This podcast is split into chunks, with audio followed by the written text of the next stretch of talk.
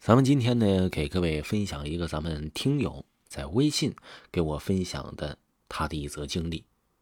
如果呢，你们也想分享故事，可以点击微花头像，即可看到分享的内容。这位听友的微信名叫做慈，他呢，他说他从小啊就住在农村，五岁的时候，我和我的表姐都是因为不太懂事儿就去别人的坟墓上。哎，去拿人家的酒杯呀和贡品去玩，因为那个时候确实是很小，也不知道那是什么东西，也没有那种意识。然后呢，这不知不觉的就到了六岁了。五岁到六岁期间呢，也没有发生什么。但是我记得特别的清楚，六岁那年的每一个晚上的十一点到十二点，我必然会被什么吓醒。我也不知道我被什么吓醒呢。之后啊，我爸爸妈妈呢也不是那种信迷信的人，他们就就带我去看医生呗，就说是不是这个呃电视里面的动物看多了呢？原因呢，后面我也没有看过这些关于动物的节目，但是还是这样否认了。医生说呀，不是这个原因，那你呢，你再找别人看看吧。我呢也看不出来这是什么。这个时候呢，我爸爸妈妈呢，哎。被逼无奈，于是呢，就选择了去农村的算命那里算命的去看一看了。这个算命的呢，说了一些我听不懂的语言，一边动着手指，嘴里一边说着，然后呢，拿了一碗水，直接让我喝了。过了几晚，我果然没有出现这种情况。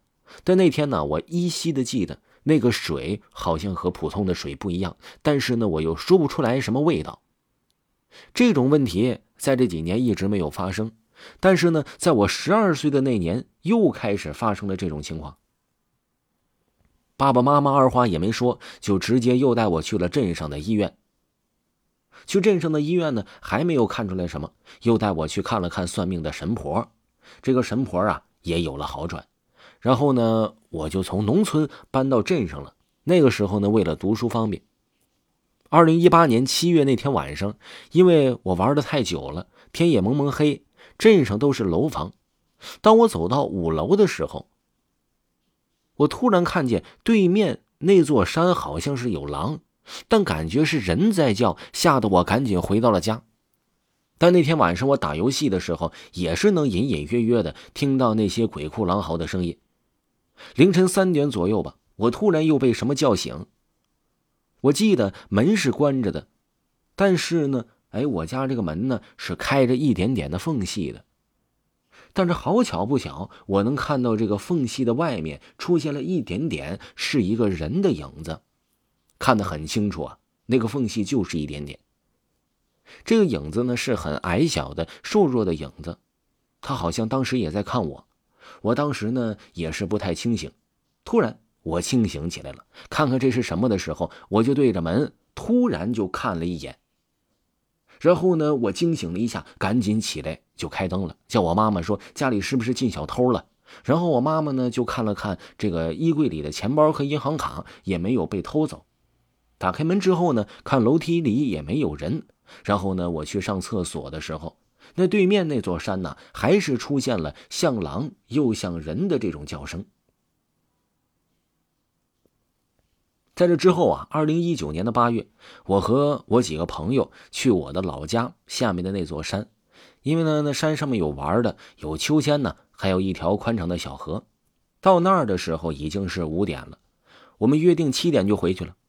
那上面是有许多的坟墓，上去的时候呢，树的上面还挂着一些衣服，因为当时呢夏天也是七点多了，天也不算太黑。回去的时候我是走在最后面。这有一座坟啊，距离这个小路非常近。当时呢，那里有下坡路，走到下坡路的时候，我就听见那坟里好像是有鸟叫，但是呢，又不像是鸟叫的叫声。在公路上，我也看到了一个人的影子，在公路旁边的路上，像有一个老太婆在爬树一样。我叫伙伴们看，他说呀，哎，长得像，真的像一个树干而已。我呢，也就没太在意。等我回到镇上，我看到了一栋河边。我上楼的时候，看到河边有一个人在那站着，我以为是钓鱼呢，但是没有灯光。突然，我感觉到不对劲儿了，慌忙的爬楼梯回家了。但是呢，我可以非常肯定，我看到的那个绝对真真正正的不是人。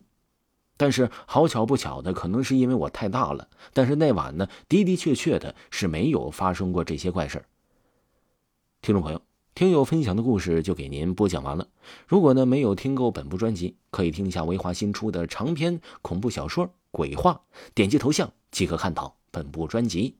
咱们下期再见。